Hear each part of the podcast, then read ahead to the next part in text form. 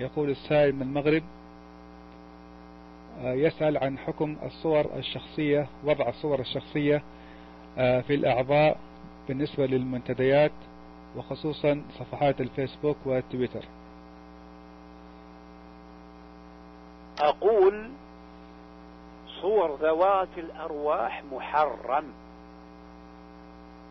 وهو من الكبائر.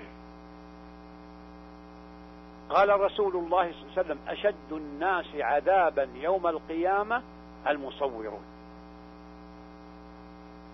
وأخبر صلى الله عليه وسلم أن أنه يجعل لكل أنه يجعل للمصور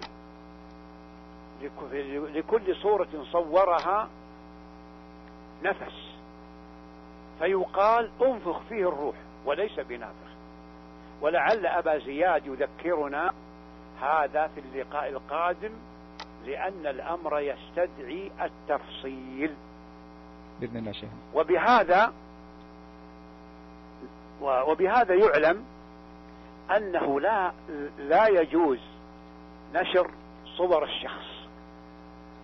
نشر في التويتر أو في في الأندية. نعم الجهة المسؤولة حينما تطلب منه يعني صورا لغرض معين كقيادة الجهة المسؤولة كالمرور والأمن.